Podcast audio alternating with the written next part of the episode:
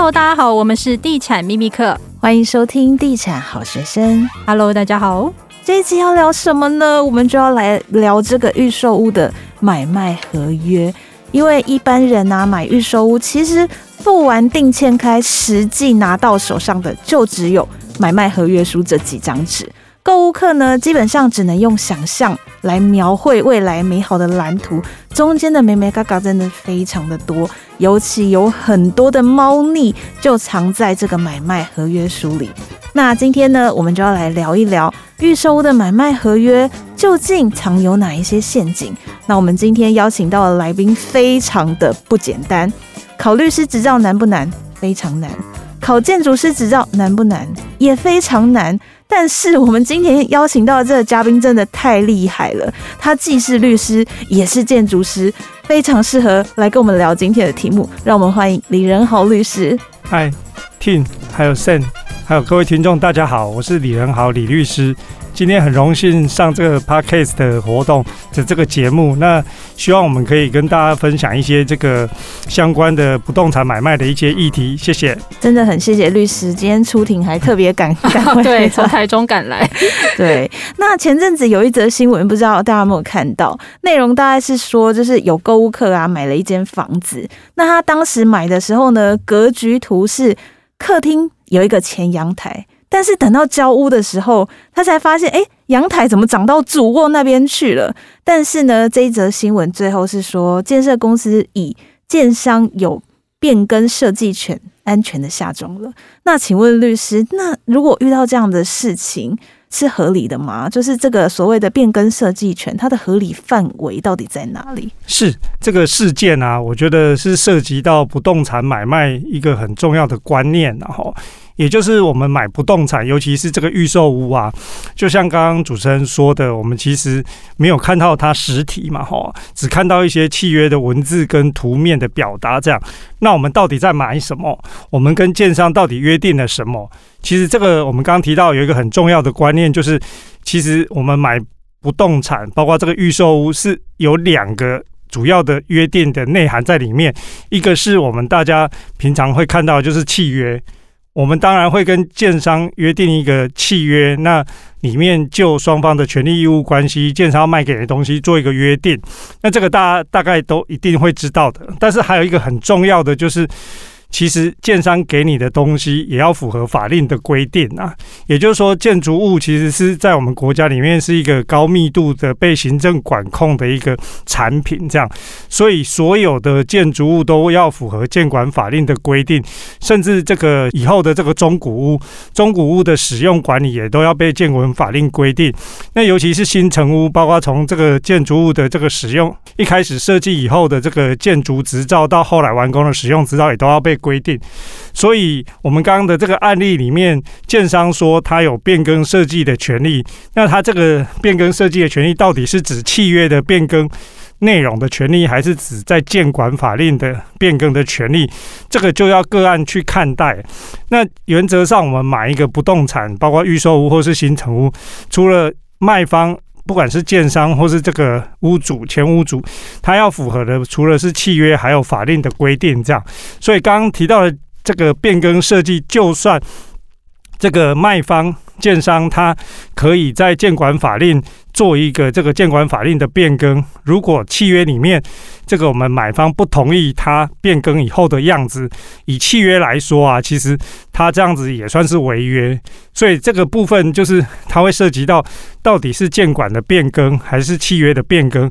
那理论上我们作为一个买方，建商提供给我们东西，这两个都要符合才可以。也就是说，如果以刚刚的个案这个。建商卖给屋主的这个产品，就算符合建管的变更，如果这个买方他没有同意做这样格局的改变啊，那个格局并不是他原来想要买的格局啊，那契约来讲的话，这个建商也有违约的情况啊。所以，我觉得这一个很重要的观念就是，我们买一个房子是要符合法令建管规定的房子，同时也要符合契约约定这个买方需求的房子，那这个部分是缺一不可的。这样。OK，所以一般像诶，拿到买卖契约书的时候啊，通常像是格局图啊，或者是外观这些，可能会作为附件在后面。那这个时候，诶，会不会去？因为他们通常就会在上面压这个说他们有变更权，那会不会因为这样，所以在契约这一块就没有违反的空间？对，这个也是我们常常见到的这个卖方啊，他有一点这个鱼目混珠啦，或一些似是而非的这个销售的观念。也就是说，像我们刚刚提到的，建商他找的建筑师，那建商作为一个起造人或承造人，当然可以去变更设计。他讲的变更设计。的权利，然后最后图说要以监管核准的为准，这个当然都没有问题。那这个是指在监管方面，他有这个权利。那监管他有这个权利，绝对不会等于你在买卖契约，你就可以任由这个建商去变更你的格局图。所以，我们买一个房子，刚刚说特别要强调，就是建商在买卖契约里面，他要符合你的需求。讲好的需求，讲好的规格，那它也要符合法令的规定，这是缺一不可的。所以，就算我们刚刚提到的，就算起造人、承造人、监造人，他可以去用建管的方式符合建管要求去做变更设计，但是他如果说变更后的结果并不是当初契约讲好的那个格局的话，如果这个是影响重大，那消费者当然可以不买单啊。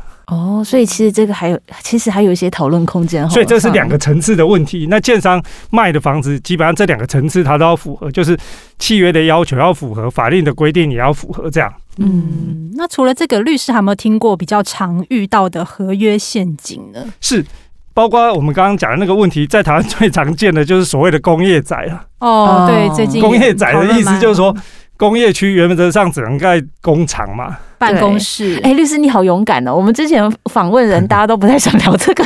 他说这个是灰色地带，对啊，你就直接来捅马蜂窝。但刚说这个就是两个层次的问题嘛，就是到底建管符不符合，然后契约有没有满足这个需求要求的问题嘛？哈，那工业宅就是可能在建管在都市计划那边是不符合的。那这个不符合，我觉得也会连带影响到买卖契约。你当然买一个房子，除非这个刚刚提到陷阱就是这样，除非。建商当时就跟你说，其实你买的是一个所谓的工业宅，也就是说，其实这个房子不应该出现，这个住宅不应该出现在这个土地上。可是这土地只能出现办公室，只能出现工厂，但是我出现了房子，所以我卖你比较便宜，你愿不愿意买？那他可能会叫你要有一个磋商条款，要签一个同意书，说你就是要买这个，除非是这样。也许他建商在跟你的这个买卖契约就可以同时符合契约的要求，又可以法令的规定，这两个都可以符合。可是只要建商有一个没有讲清楚，这其实这里建商就有那个站不住脚的可能性了。这样，嗯，所以我们提到的说这个合约的陷阱，就是会不会建商就是要求你签一些这个同意书，或是抛弃权利的这个确认书，这样意思就是说他会叫你签一个。你可以住，但是后果自负，这样子类似这样。那跟工业宅有一有一点异曲同工的这个同意书，就是更常见的是这个二公啊。哦，对，这个蛮常见的。二公的意思就是他在监管法令其实是违反的，因为也许最常见的就是本来说好的这个在建管这个建商承诺的是承诺法律的是这里要做出的是法定的停车空位，不管是机车或汽车，但是。他后来做了二次施工，把这个做违法使用变成一些公社嘛，好像这个健身房、像这个交易厅、游泳池之类的，水池变游泳池，但这个都是违反了这个建管的要求啦。因为他使用执照上被同意的，被建管同意就并不是这样。但是他在契约里面告诉业买方说，消费者说他其实这样子对你更好。但是，一般消费者好像觉得，哎、欸，公社比较多比较好，没错。可是他却不知道这个的风险啊！风险就是，只要有任何人检举，强拆，对，就会强拆。然后这个今天监管来，明天又复原，然后后天又有人检举，监管又来，所以就是这边反复发生这个拆修、拆修、拆修。那这个最后，如果建商他一定会要求买方签一个同意书，就是。以后有这种情况，你管委会、你住户、你自行负责，就跟他无关。嗯，所以这个就是风险。那通常这个建商不会跟你说这个风险，他只会吹说这个部分对你有多大的好处，但是他没有提醒你有这个风险。那这个就是所谓的这个买卖里面，他可能会叫你要去同意，但是没有跟你说的这个风险。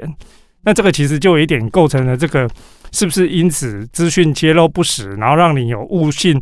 他讲的好处，然后却不没有发现其中的风险的问题，这样。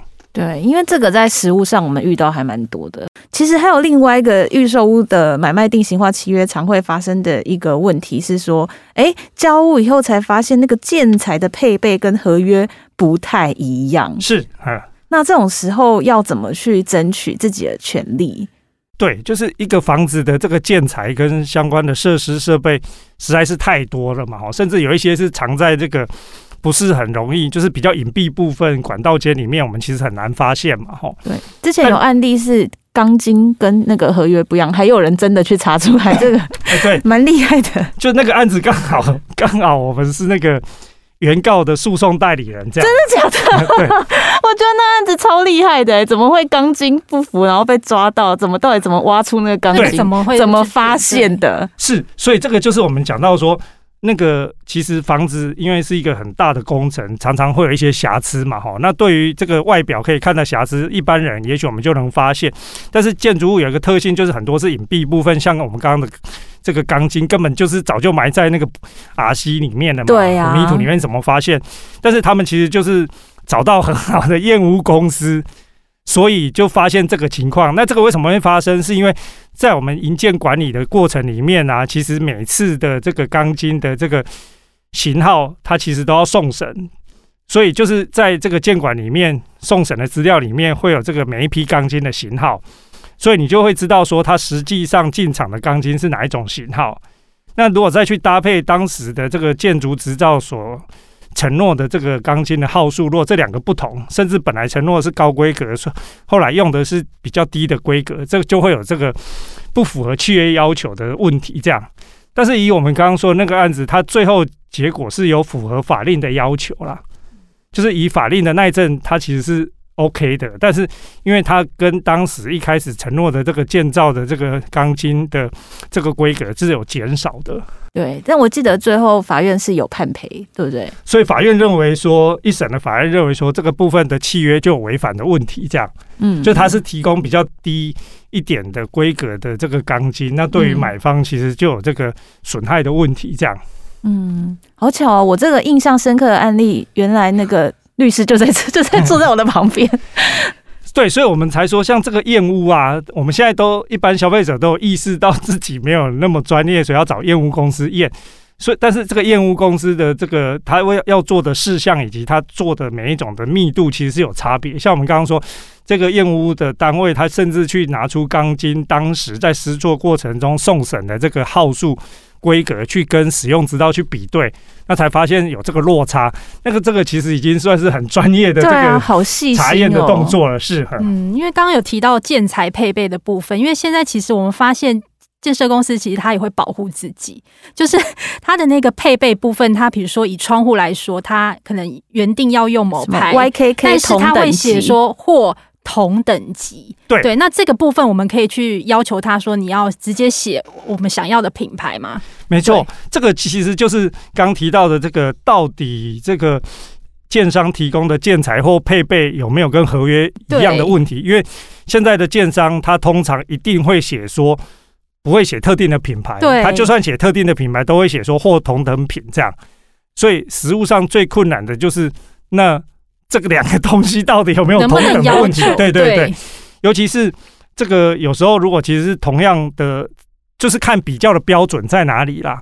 有一些也许很容易比较，但是有一些比较难比较，但是这个就会是争议所在，这样哈。嗯，OK。那其实为了要保障购物客啊，内政部它有一个预售物的买卖定型化契约应记载及不得记载事项嘛。但是其实实务上我们会发现，哎，建设公司他给的这一个契约怎么其实不太符合规范？那购物客如果遇到这个情况，是不是就只能？就大不了就不买，你不喜欢这条款，你就不买。对，这这个就是不动产的这个买卖标的的金额很大嘛，哈，然后时常出现争议，所以国家我们政府其实现在对于这个不动产的买卖契约也是有所管理了哈，所以也有颁定这个应记载跟不得记载事项，不管是预售屋或是这个成屋都有这个要求了，中古屋都有这个要求。那这个其实是源自于这个消费者保护法下来的这个相关的执行的制度了哈。那这个不管是消保法相关的制度以及这些应记载不得记载的事项，其实。在法令上对消费者都有相当程度的保障。例如说，如果建商用了这个违反应记载不得记载的事项，它可能这个条款就会被认为无效。这样，所以这个效果是法制面的效果是蛮强大的。这样，所以而且就是现在看起来这个。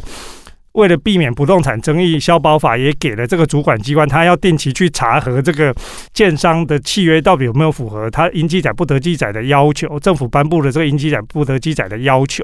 所以，我们常常也看到最近开始有政府主管机关在查这个 契约有没有违反的问题了嘛？好啊，如果有违反这个，他们会科予这个。建商一些行政上的罚款，这样哈，所以政府在这一块，我觉得是算是有一些用心存在，是没错的哈。嗯，那消费者当然间接的在这个部分就会有相对被保障到的情况。嗯，但很多人在买房子的时候啊，还会常常遇到一个状况，就是说建设公司在这个合约里面加上了磋商条款。哦，像之前这个合法性，它有时候可能跟这个定型化契约有所抵触。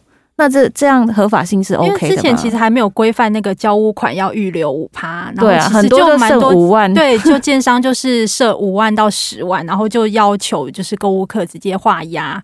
对，这个部分到底是怎么认定的？是这个磋商条款主要是相对于这个定型化契约的约定嘛，哈，就是定型化契约如果没有约定到的，那买卖双方是可以另外来约定，那就叫磋商条款嘛，哈，它其实用意当然是。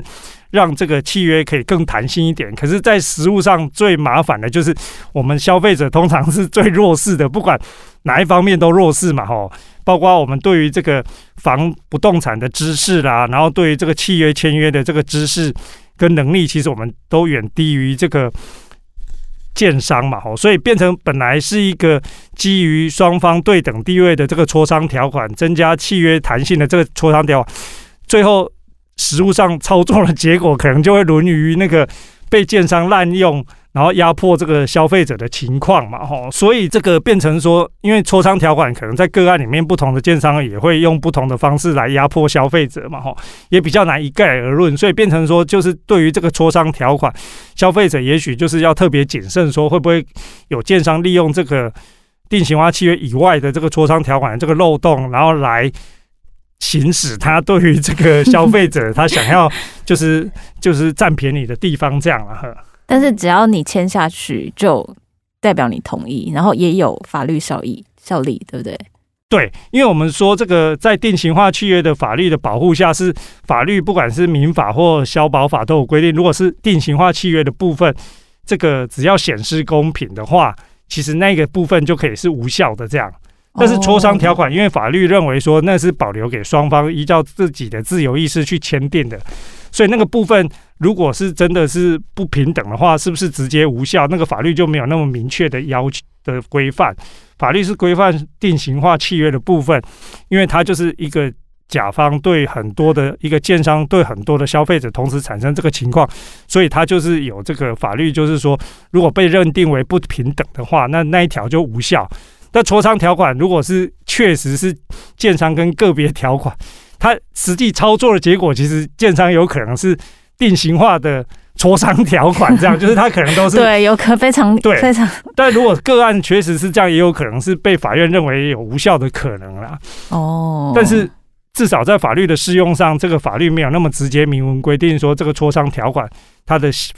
就算显示公平的话，它的效果会是怎么样子的？嗯，了解。所以，我们当然在个别的这个磋商条款的部分，消费者可能就是要格外的谨慎，这样啊。好，那签完约以后才发现自己签了不平等的合约，诶，还有救吗？